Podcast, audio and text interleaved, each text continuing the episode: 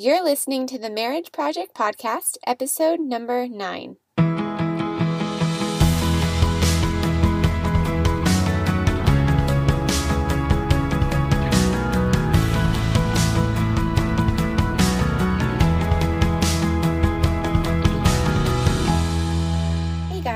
Welcome back. I'm so excited you're here. And this month I'm going to try to keep it somewhat short and sweet. I don't have anyone on with me this month as I'm gearing up to head out to Cape Town, South Africa.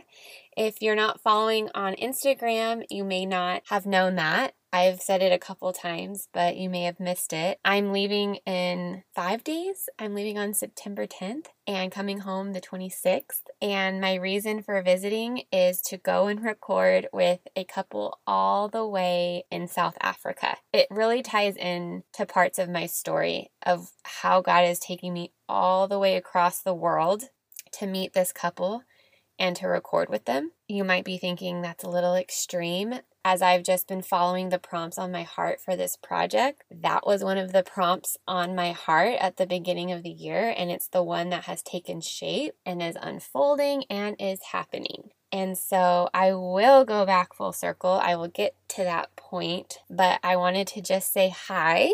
If anyone's new here, this month, like I said, is a little different. Normally, you would expect to hear me interviewing a couple um, this month, that's not happening because I'm all out of stories, guys. And that could sound really scary, but I'm not scared. No fear with Jesus. He gives us his perfect love in replace of that and, and just cast it all out, cast out all fears. And I'm just going with it. I'm just play by playing with him. And that's the best way to be.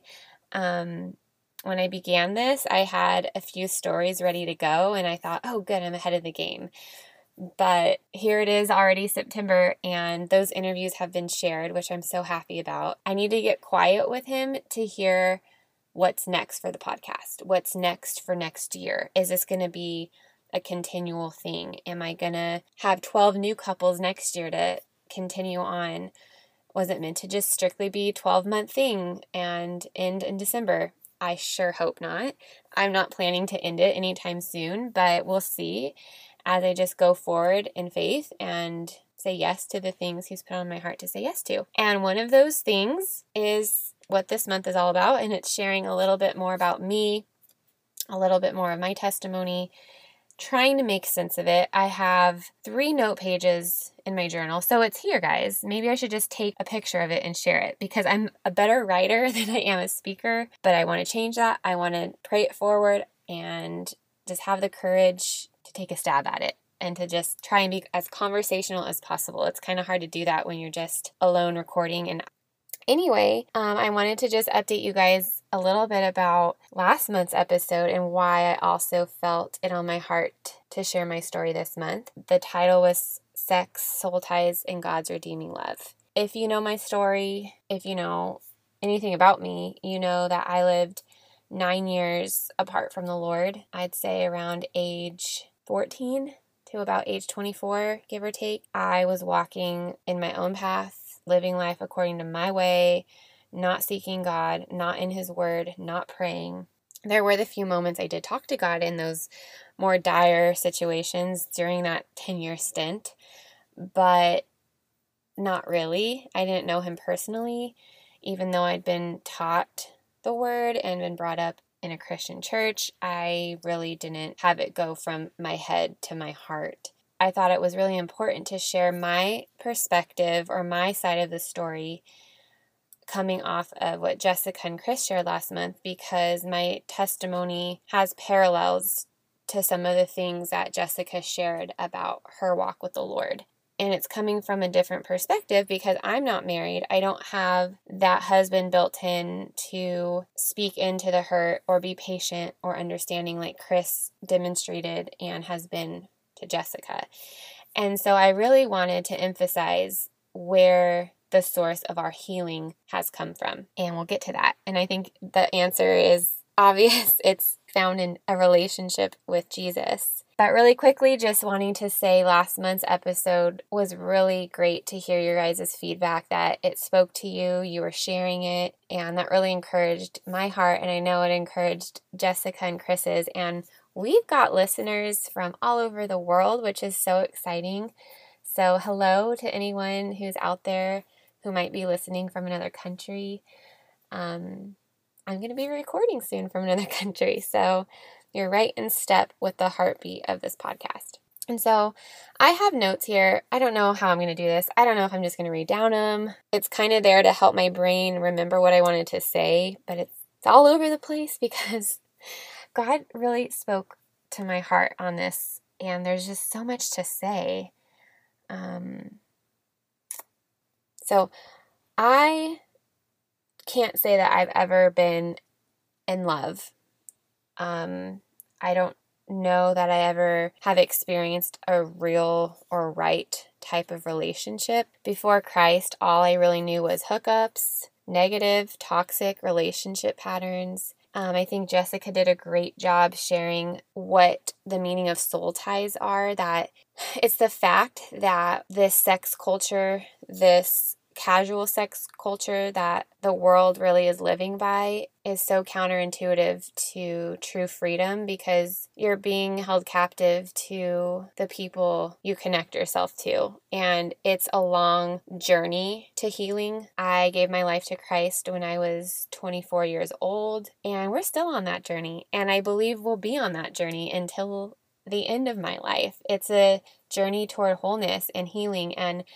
I want to emphasize too that's not why I got into a relationship with Jesus. It wasn't what I would benefit, what I would gain. It was my recognition of, wow, I am a wretch. Like, I am a sinner, and my choices, my sin, what I'd done, the deliberate disobedience against God for the last 10 years of my life has put the Savior of the world on a cross and he died in my place. And I just had a moment where it became real for the first time. And it really was that. It was just this all consuming love that happened midlife crisis, midlife mid crisis in the middle of my 20s. But that's not what it was at all. It was a midlife awakening. I don't know. It was the best thing that could have ever happened to me because I I could see for the first time and I came to life for the first time and Jesus was real to me for the first time and he invited me on this journey and I said yes. And it's been a continual journey of trusting, learning, growing, discipline, all of it. And so I'm just trying to paint the portrait of I I needed Jesus and today I need Jesus in the same way. Like I need oxygen, but that moment where he got hold of my heart for the first time was like this burst of I don't even know. It was this burst of love, something I'd felt for the first time in my life, having never really encountered that before with another person. A little bit about where I walked before I walked with Jesus. I'd say around the age of 15, I got into this really not great relationship. And I think about it now and I'm like, you're 15. How do you even think you're in a relationship? But you do. We do. We think we do. If you moms and dads out there who have teens, like, we think we, I mean, you remember that, I'm sure, when you were that age. I thought I had feelings for this guy and he wasn't a very nice guy. Let's just say that. Um, that's me being really um, nice. he called me names. He used degrading names and I didn't understand why and I started to take those on and believe them and I had nothing to really counter that voice which is 100% the voice of the devil. God doesn't ever tell you the things an abusive boyfriend or girlfriend are telling you. He says the opposite. But that was one relationship that lasted about a year or so. And I got freed, I say, from that and fell prey pretty pretty quickly after to another really abusive manipulative, controlling person. And I was in that for four and a half years. It was an awful, vicious cycle that I just felt entangled in. I could not get out of it on my own if I tried. I mean, I definitely tried. I tried to will it. That was where I did talk to God a few times in the midst of the pain of that relationship. And he did. He he was there. I remember specifically a few moments that he gave me way out. He gave me a clear path to leave and I didn't take it. Both of those relationships were physical and I was I just want to caution people that it is so much more harder to leave something when you've become entangled in any tor- any type of sexual sin because you've given yourself over to that person. And i think that's what keeps a lot of us there is that connection and that investment. And god created sex for a reason and he knew the repercussions of it. But also on the other positive side of that he knew that spiritual bond it creates in marriage I just became used to this behavior. That was just all I knew. I knew sensuality. I knew um, how to look good. I knew how to use my body to get someone to love me. And I'm putting air quotes around love because that is not love. But I started to just, I think, go through the emotions. Like that's all I knew and really practiced. And so that's how I behaved.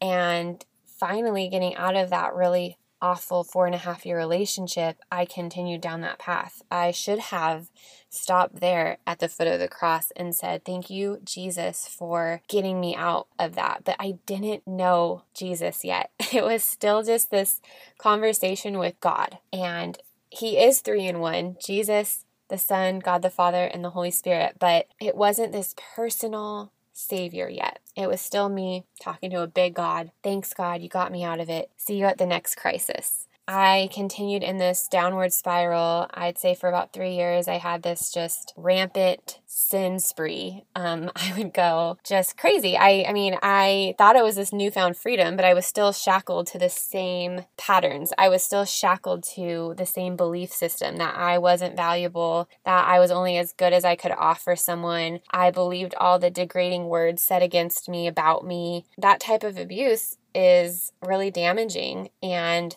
continuing in that path, continuing to give myself over to people, I just kept getting tangled even more in the web that Satan had spun for me. It really was just this comfort in it, and I was gratifying my flesh in it, and it felt good to be desired. It felt good to have power over people because I could use that to my advantage because I knew they liked the way I looked or whatever it was. And that was my quick little hit of affirmation. It was my quick dose of feel good, get what you want satisfaction. But the thing about that is that type of satisfaction, that self gratification, is not permanent. We weren't created for that type of relationship. We were not meant for hookups and negative toxic relationships. When you're living outside the will of God, that unfortunately is what is what it is. Like you can't force it to be anything else because God's not going to let you be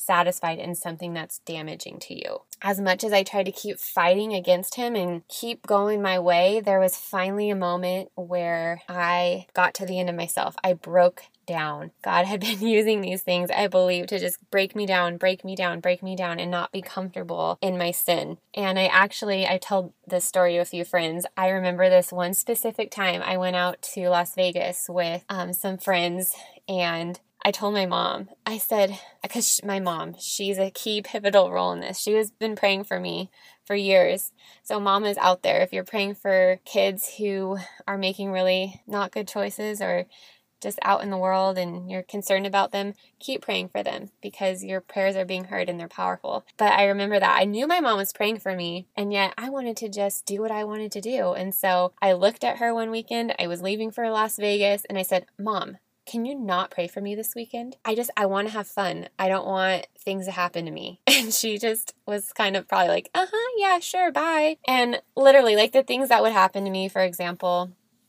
we would try to go to a club one night and one of those times I forgot my ID, my wallet at home. And there were just all these roadblocks to get in the way. And I think we get frustrated because we're like, "Oh god, just like, you know, I want to do what I want to do and I want to sin and I want to be in it. Let me just live. And that's a scary thing to say because he might just do that for you. He might just hand you over to your sin. And there is a verse in the Bible that talks about that specifically. But if you're a child of God, which I was, I prayed to ask Jesus into my heart when I was 12 years old. I was just far off. I was the wandering child way outside the safe gates. He's not going to let you go too far and he's going to protect you. And as much as that was an irritating thing for me in the moment, I'm so thankful that there were those roadblocks because I don't know what more could have happened. I mean, a lot did happen. I have to face some of the consequences of my choices today because of what I chose, but there could have been a lot more permanent ramifications for my deliberate disobedience. Yet he put those things in place. I would forget my wallet. I would forget my ID. I couldn't get into the party I wanted to get into, or whatever it was, or my stomach would hurt and I'd have to go home, or whatever. Those were prayers in action. And now on the other side of it, I'm thankful. I just remember this moment. God gave me these words. I have in my um, journal the word open circled like one, two, three, four, five, six times, and what it takes to experience God and it is opening ourselves up to him. And I think that's the biggest thing I struggle with is resistance. I resist things in my heart. I resist good things in my heart. I open myself up to the bad things willingly, but I resist good. And I did that so well back then. And yet it was a song that my mom used to sing. She would sing this in the early morning hours doing dishes or I don't know, different times of the day, but that's what I remember most. And the words were, Open the eyes of my heart, Lord. I want to see you. And I was in the midst of this tumultuous whirlwind of living in sin, I guess. I don't know how to really describe it. I was in it, just, you know, comfortable, not really comfortable because my mom was praying in my sin. Um, and these words surfaced and I wrote I will never forget where I was. I was putting the key in to my apartment door. I heard those words in the depth of my soul or in, in my head. I don't know where it was, but I heard it and I sang it and it was open the eyes of my heart, Lord. Open. Open the eyes of my heart. And the craziest part is, I don't even think I fully meant that. It was like a half hearted thing, or it was just lyrics. You know, they do that, they pop up. Sometimes unfortunate ones. I still remember not great lyrics, but in this case, those words were more than lyrics. And God heard that and opened the eyes of my heart, Lord. And so that word Lord, he was like, okay, you get it. I'm not just God. I'm not just this big overhead being I am Lord. I want to be Lord of your life. I want to be in your life. I want you to live your life with me. I want to be with you. I love you. Open up yourself to me. Open your heart. Open the eyes of my heart, Lord. I want to see you. And the craziest of things is that He did that, whether I'm in it or not. He opened the eyes of my heart and I began to see Him. And I picked up this devotional my mom had given me. It was called The Daily Light, and that's going to be my resource for this month. I'll tag it because it's the most amazing little devotional. It's scripture, morning and night, only scripture. I began reading it, and that's really where the healing began. God has brought healing in so many forms throughout this journey with Him, but it starts with and ends with His Word. It is His Word, it is the washing of His Word the cleansing and the purifying agent is what his word is. And it began to change me, and I couldn't get enough of it. And I began to test it. I wasn't even in the Bible yet. I was still reading from this little devotional, and I'd open it up every morning, and it was like, whoa, God, you see me. You know exactly where I'm at.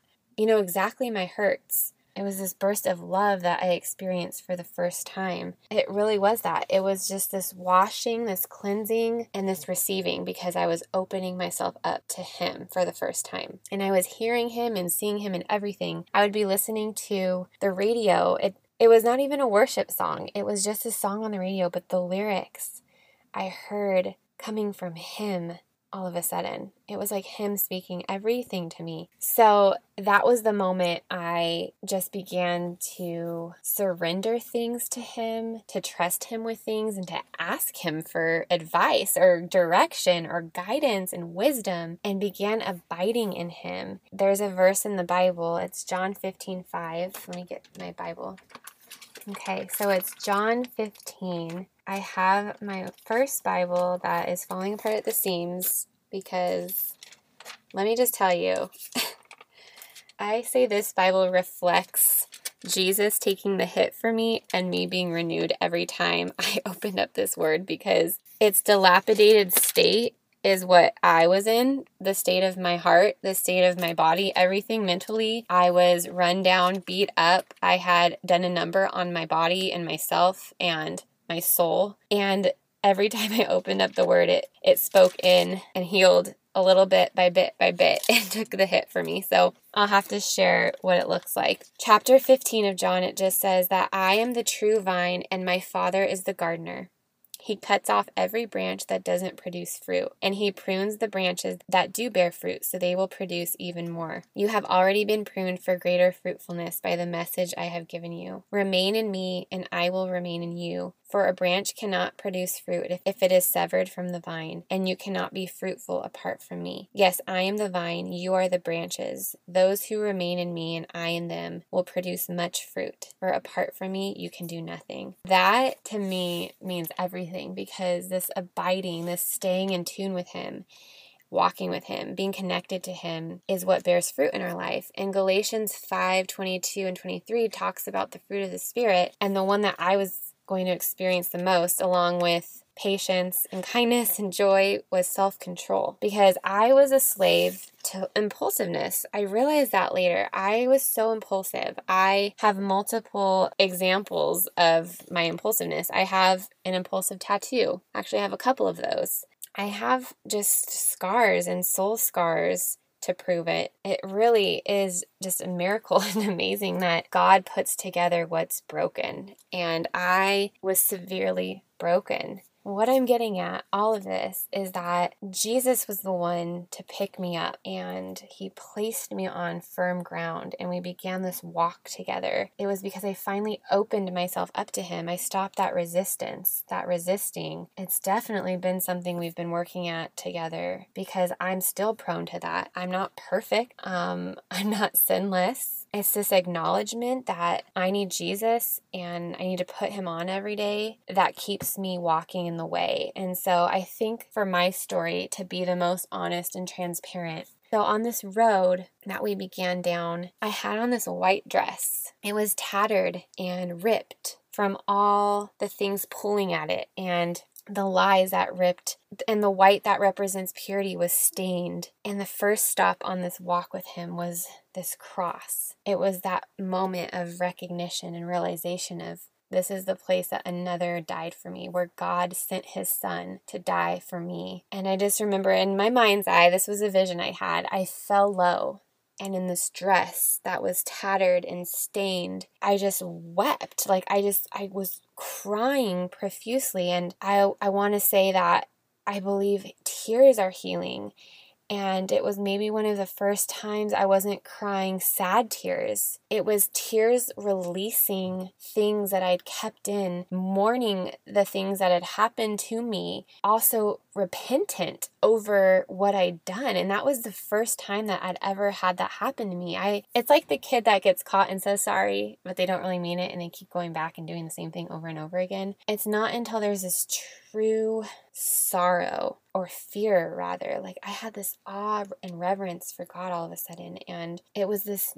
this new sorrow that i had and it was repentance the foot of that cross i had my head cast low crying and i felt him invite me to lift my eyes to look at him and it was like i couldn't. And this was the only time i ever experienced really any shame. After that i felt him take it from me and carrying it for me because we had a lot to do. Like, I feel like he has said that to me. Like, let's get going. We have much time to cover. We lost a lot of time back there. You spent a lot of time in that spot of your life. We got a lot of catching up to do. But first, this had to happen this repentance and this acknowledgement of taking ownership and not just playing the victim and saying, I could say I was a victim of abuse. I was mistreated. But you know what? If I was honest with myself, I liked it. I like being sought after. I liked being looked at. I liked being a prize to be won.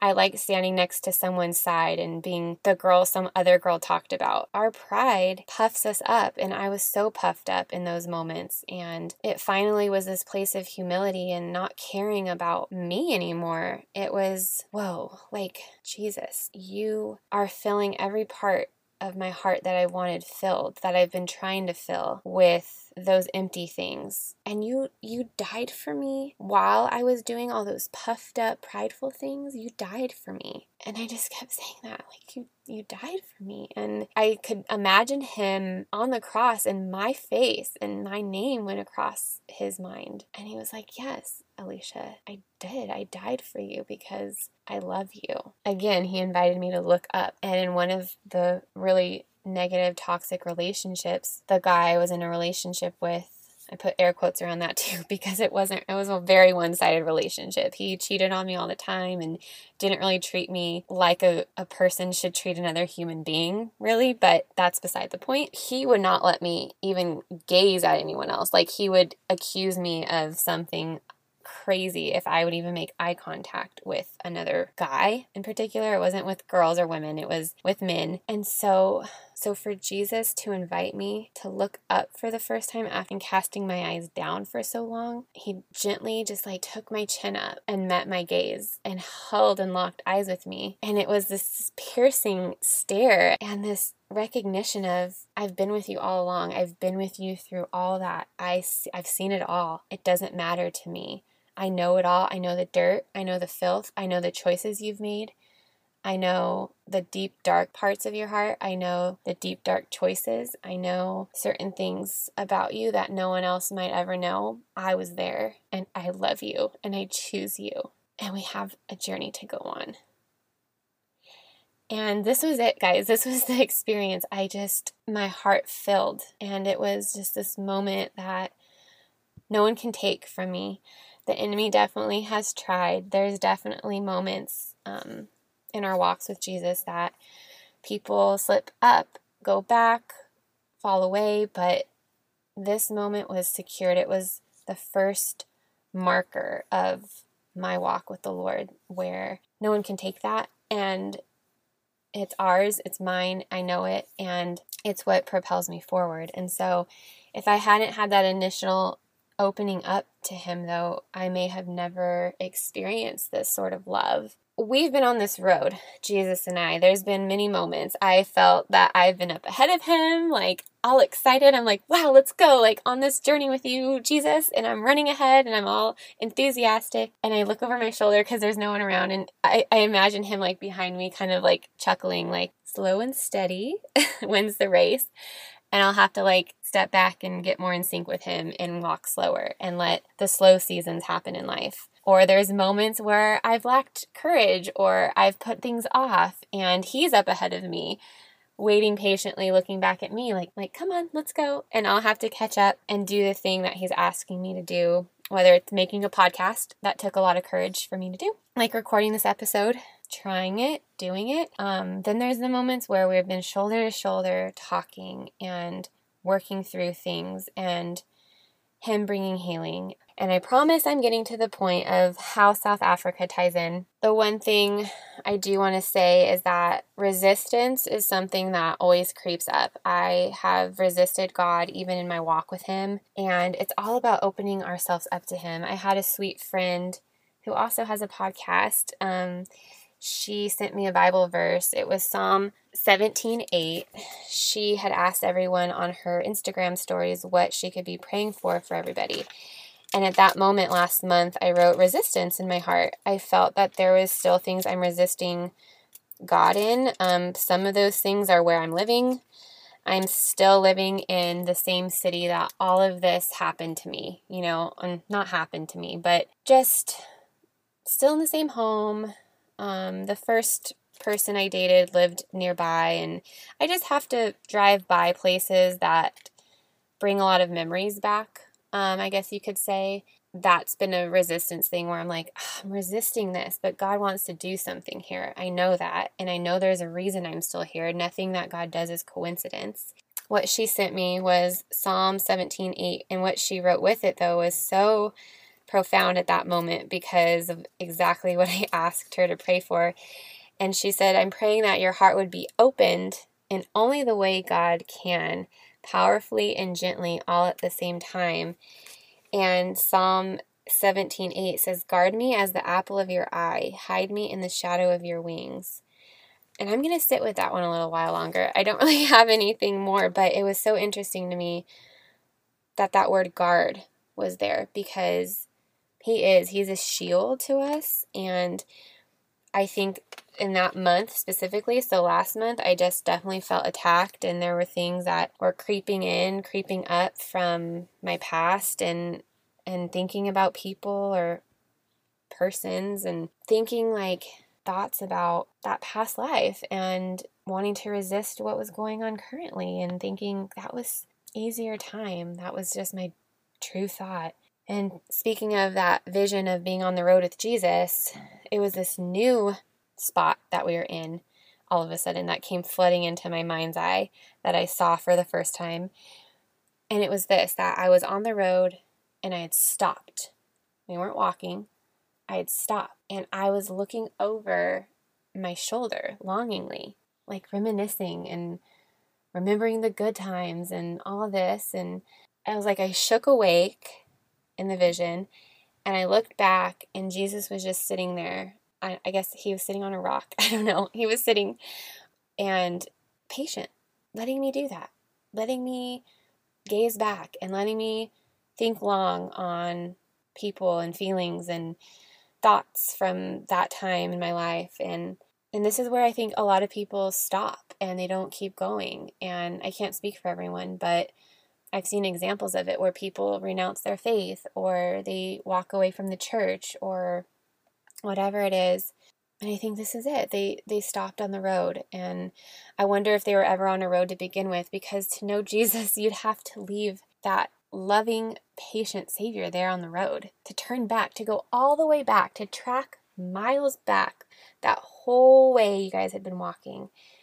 To go back to things, to the mud, to the place you'd come from because that's truly what it was. That's where I came from. And I'm not saying the physical places, it was the heart things, the the depth of the dirt that we've cleaned up. Why would I want to go back to the pigsty after being cleaned up and come so far? And it was like this, oh my gosh, like I cling to you. And that was my scripture for today. And all of a sudden I reverted to the present and saw, I'm like, whoa, no, like I want to, I'm, let's go, let's keep walking take that resistance in my heart away, please, Lord.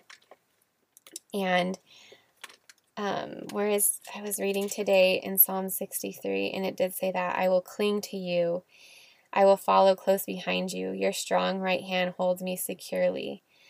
And so that was that moment. I was like, Take my hand, Lord. Let's keep walking. I don't want to go back there um, but help me through this resistance. And so that I think is the struggle I'll always be struggling with is that prone to resistant heart and just continually asking him to open myself up to the things he wants to do in my life. And there was a specific moment actually in 2017, and I'm just saying this because it might be for someone else that needs to hear this.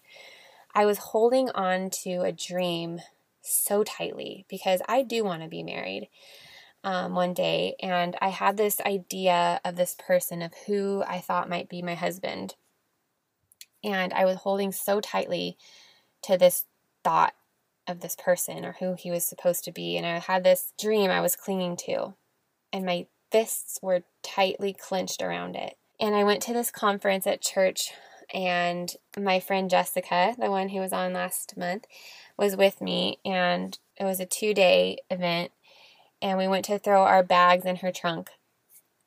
And I threw, I put my purse in, I put everything in, so I had nothing on me. So I was free to walk about without anything hindering me. And that night, as I laid my head on the pillow, I felt God say to me, I'm going to need you to drop off all you've been carrying, just like you did today. I need your arms and your hands to be open to receive what I do have for you. And that was that.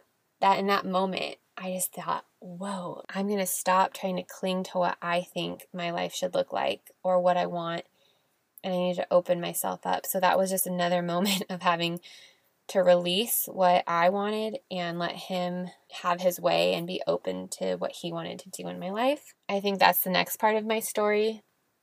Being ready to open myself up to love, possibly to who that person is, who he has for me. And I think that will be one of the greatest challenges because of what I've walked through. And yes, I've been on this journey with Jesus and he's healed parts in my heart um, for sure, but there's still a lot of ground to cover. And I want to kind of transition it to how this ties into my perspective. And anyone who's listening who heard Jessica and Chris's story last month and might be thinking, well, I'm single. How how would God heal me? Um, if I don't have this spouse that's there to walk in that with me, or you might be married, but this spouse that you're married to isn't contributing to the healing, he's contributing more to hurt. And I have to emphasize from episode six what Marty and Lori shared about the healing and restoration that the word brings. And that's what God used for me. It was His word, it wasn't a spouse, and definitely community and people in the church the accountability that comes from that. And actually, on a personal, like specific note, for me, healing came through photography and writing, but specifically photography because it took the focus literally off of me. Because for so long I was so me centered. And I think it is like that until we're in Christ because we don't have the attitude of Christ. And the attitude of Christ is the opposite of what our flesh and our natural tendencies are our natural tendencies are selfishness, trying to impress others. It says that in, um, I think it's Ephesians,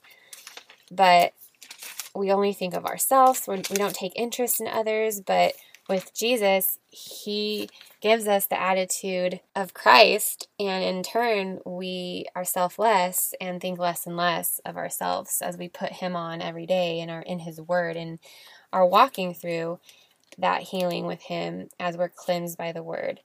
And it really is just a supernatural healing. I can't tell you exactly how I was called or why, apart from this word and its grace. It says that in the Bible that it is by grace you are saved. And my and that his grace is sufficient for me. And so to give you a cut and dry answer of how I was healed. I don't think there'll ever be one outside of just getting in His Word and being in a community with people who love the Lord and who are going to pray for you and be there and to hold you accountable because that's huge.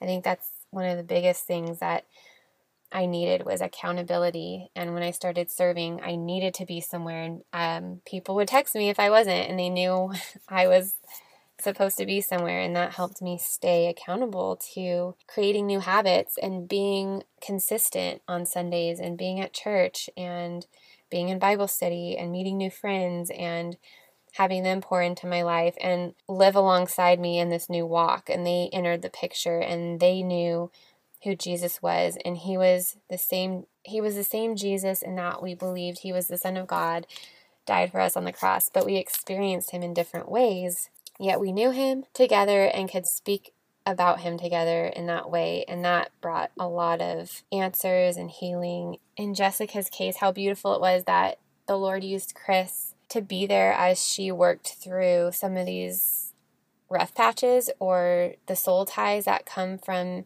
living that way by having sex before marriage or just having sex with multiple people. And and in that same way I experienced those things. And you do have those consequences of memories and dreams and thoughts. And it's something you live with. And I haven't had to learn how to carry it into a marriage yet. But I want to say a few words to the spouses out there of someone who might be walking in this I would hope that anyone listening, this could open up a conversation that the two of you may have never had in your dating relationship.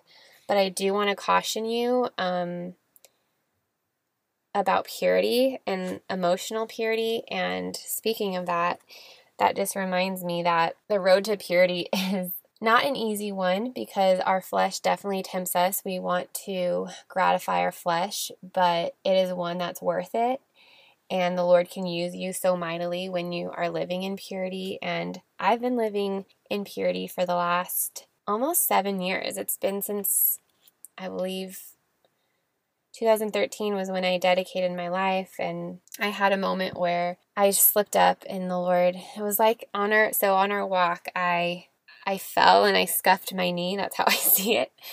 And he just swept me up and said, "Let's keep going, keep going. Don't let that hinder you. Let's keep walking." And that was it. That was when I wiped my hands clean and I vowed purity and I wanted to remain pure to be able to serve him and not get distracted and not get tangled in that web again that I'd been tangled in for 10 years of my life. So that was a side note. But staying in emotional purity, um, I think it's important that you learn to share these things with each other. But if you're only dating, it might be wise to wait till you're engaged or have a third party involved to where you're in premarital counseling because some of these things are really intimate and it is sacred. It is something you don't need to just share with each person you date just for the sake of having that conversation. It is it's important I think that they understand because you might be making decisions based out of the things you've experienced and they might need to understand why you are the way you are in certain circumstances. Um, I know in episode one, Mitch and Maria talked about that, that Maria had gone through some physical abuse when she was younger, um, and they didn't have that conversation. And as they got married, she kind of turned away from physical touch. She didn't want Mitch, her husband, to touch her, and it wasn't because of him, it was because of things that she had experienced in the past. It was trauma and it really caused this gap in their marriage and he believed lies because they weren't speaking about it. He believed he was undesirable or that she didn't desire him and a lot ensued after that and you can listen to that in episode 1 if you haven't heard it but that's why it is important to talk about this constructively but in the right timing and I think it's also important to protect parts of it, to not paint too much of a detailed picture because the enemy can definitely come in and wreak havoc. Um, but that's something that you might want to pray about, and I'm sure it would be beneficial. So I think for husbands, um, I think it's important for them to just be in their word as well, to be soaking it in because because in Ephesians 5 it is a command for husbands to cleanse their wife by the washing of the word. So you need to be in your word daily and capable to contribute to that healing because you have spent time with Jesus and you're able to extend that grace, that patience, that understanding that He gives, that source of love to your wife or vice versa, um, wives to your husbands. But in this case, the Bible speaks about that, about the husbands cleansing their wife by the washing of the word. I think it's important to know too that it's a long road to wholeness to not become impatient with each other, to work through it, to dig out the dirt together. Um, if you haven't begun that in your singleness already, and if you have, there's still going to be a lot to uncover, I'm sure, in marriage. And I talked about tears being healing. I think for husbands, it's important to understand that tears aren't something to be afraid of or be frustrated with. I think it's important that you know that tears are ways and communicators of something that's still beneath the surface that needs to be worked through. Um, so don't be uncomfortable in the presence of them, in the presence of tears. And women, too, if your husband needs to cry, I mean, let him cry. And I think we encourage that. I wouldn't mind if someone I loved, if a man I knew needed to just pour out his heart and a tear was shed, you know.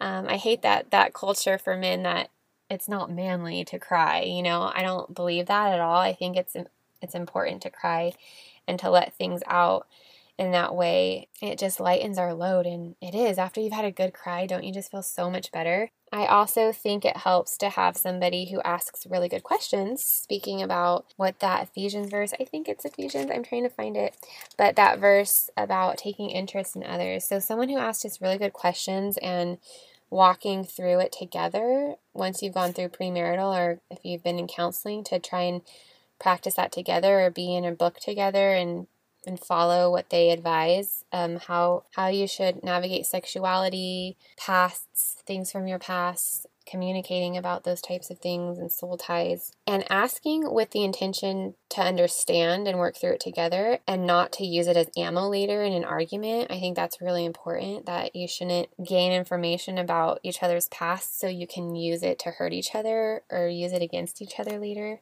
And everyone is so different in how they communicate, and that could look so many different ways of how you share it with your husband. If you've never really discussed this or having trouble finding intimacy to like break the ice of that first initial conversation, I think you'll be glad you did. I imagine if I had to convey the depth of my hurt and scars and story as I'm trying to here, I hope it's all making sense. And I'm not even fully divulging everything, but it might help to write it down to convey some of those emotions because I know for me it's hard to put my feelings into words sometimes. So if it's coming to that where you want to say something to your spouse, but you're having a hard time communicating that, maybe you could try to write it and say it. Maybe you don't have to have them read the letter, or they can, but either way, you can write it down and then share it. I just, I really wanted to emphasize that and close that God can use marriage as a tool and that spouse in your marriage as that person to walk alongside you in that journey of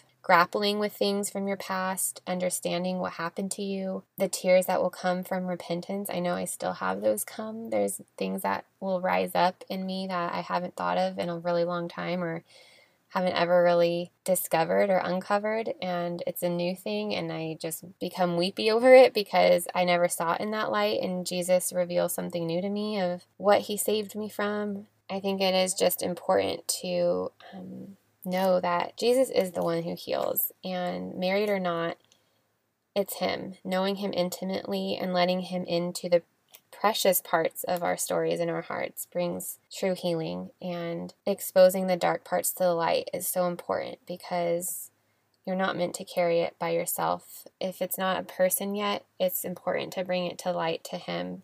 It's important to bring into the light the true light who is Jesus. And I want to close on that. John 1, and that I can say it was truly the word that I fell in love with because Jesus is described as the Word in the Bible. In the beginning, the Word already existed. He was with God and He was God. He was in the beginning with God.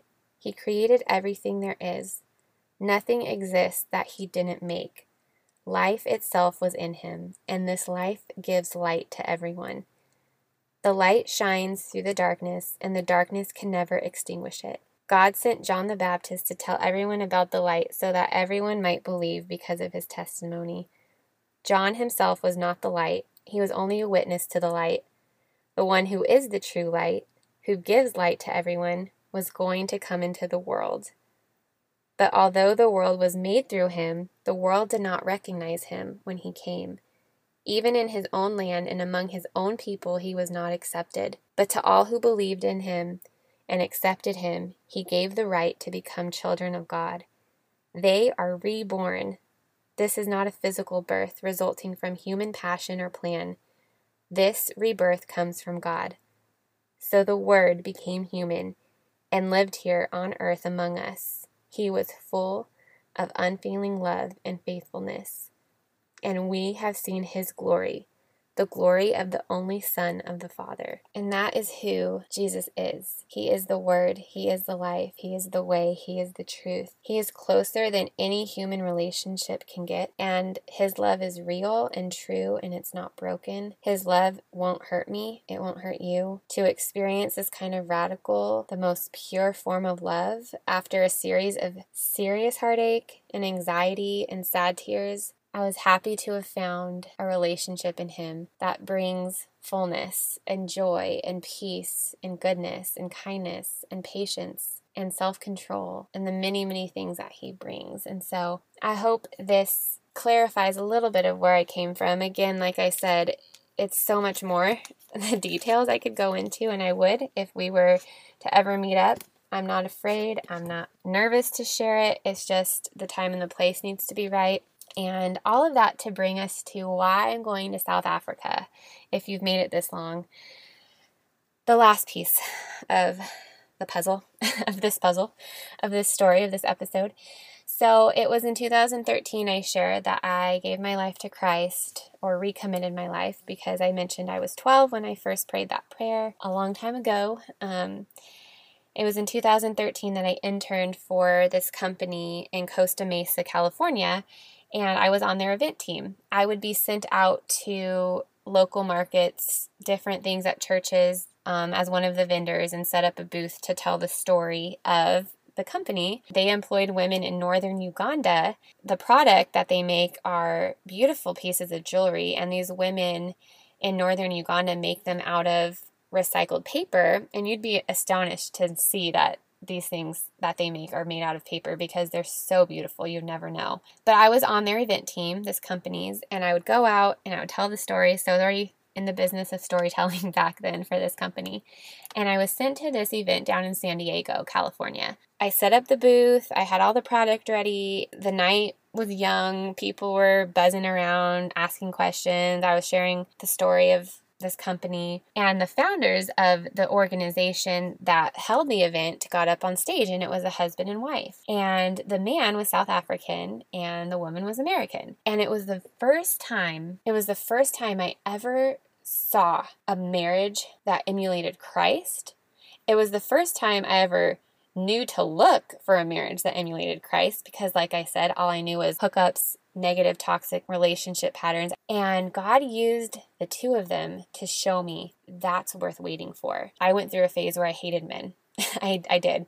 Um, I have this really cool thing where God redeems things from my past, and I call it the redemption tour, where He literally rewrites or repaves roads that were, or He repaves over roads that were run down, broken down in my life with clean, fresh, let's say, just pavement for analogy sake. And one of those things was my hatred for the movie Pride and Prejudice. I remember watching that movie and thinking, there is no way this type of thing ever this exists. There's no way. And I hated it. I hated the movie. And four or five years fast forward, I had been in Bible study. I had met um, a really great friend, Amy, and she said, Let's watch Pride and Prejudice one night. And I hadn't had any experience outside of my first experience with it. And I thought, I really don't want to watch it, but okay. She said, No, it's so good. I'll walk you through it. And we put it on. And at the end of it, I was bawling. I was crying so hard and I was like, that's my favorite movie ever. I want to watch it again. And I had this new portrait. I saw Jesus and Mr. Darcy, him coming through and just pursuing us. And there's definitely discrepancies in Mr. Darcy. So that's not a very accurate portrait of who Jesus is because Jesus is not prideful. He's not prejudiced like that movie insinuates through the title. But anyway, it was just funny because I had this moment of that being a redeeming thing with that movie. And that was my highlight of the year that God redeemed Pride and Prejudice for me. And so that's not really related. However, it just shows where my heart was, the condition of my heart, of how scarred I'd been, how bruised, banged up I'd been, and how I really did have a lot to walk through and a lot to be healed from, and a lot of habits to be broken and new habits to be formed, and new thought life, new thought patterns, new ways of thinking, that renewal of mind that Romans 12 2 talks about. Not conforming to the patterns and customs of this world, but being transformed by the renewal of your mind. And that was genuinely what was happening to me. That renewal of mind, the love of prejudice, and this newfound intrigue into a godly marriage and what it could look like. And that tangible piece of, of this couple that existed. And lo and behold, that is the very couple I'm going all the way to South Africa to interview. And it was a yes, and we'd love to. You can stay with us, we'll be here. And I'm so excited about it because I can't wait for you all to hear from this amazing couple who God used to speak into my life, into the parts of my heart that were so parched and needing revival and needing to see an example of a godly marriage and a godly couple. And it's why I continue to do this because I'm thinking, who could possibly see this? Like I mentioned last month, maybe the youth. I would hope the youth. I would hope that the young hearts in America and throughout the world would come to the site and see the examples of you guys, those of you who've shared and those of you who will share, and those of you who comment and those of you who are sharing it, passing it on. We're all working for the same end goal to see others healed and be brought into the knowledge and saving of Jesus Christ, and for the lost to be found and hope to be restored, and the healing of their hearts to begin. So, I just thank you guys for listening. I know this is a long one, but I thought it important to share just a little bit of why and how this has all come to pass. And I appreciate your prayers and thanking God just for what He's done in my life. All glory to Him, working through me despite my resistant heart. He is so good. Glory to Him. See you guys next month.